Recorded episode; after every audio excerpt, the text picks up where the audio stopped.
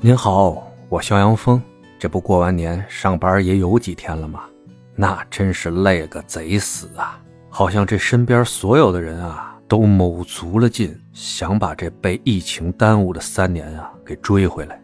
我也一样，不甘心呐，在自己最年富力强的岁数里边，就好像被谁活活的偷走了三年一样，事业啊毫无进展。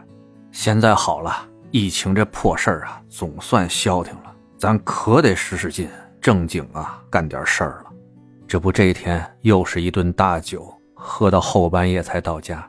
媳妇儿孩子早睡下了，蔫悄的脱了衣服一进屋，哎，人家说狗还没遛呢。得嘞，哥们儿再把衣服穿上，鞋蹬上，带上我家的大白狗下楼散步。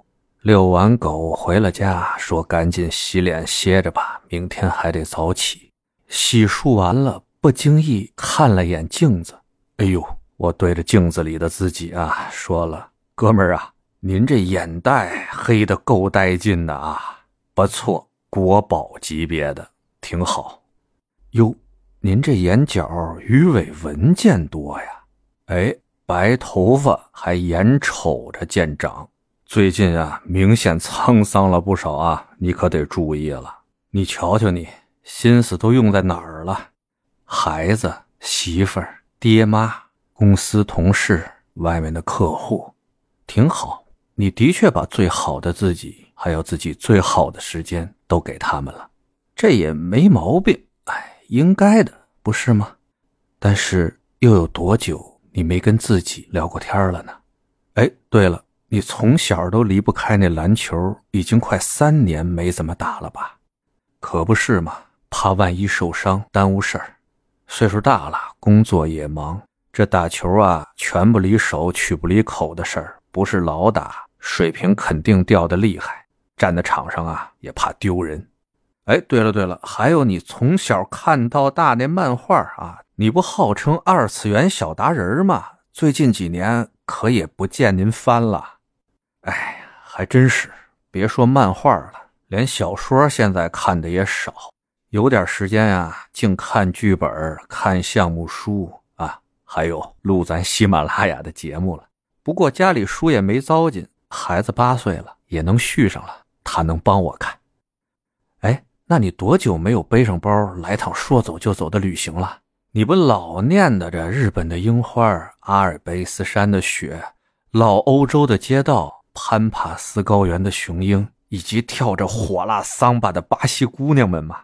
怎么样？啥时候走啊？对，这得去，早晚的。不过自己去不太合适吧？得把媳妇孩子都带上，一家人整整齐齐的。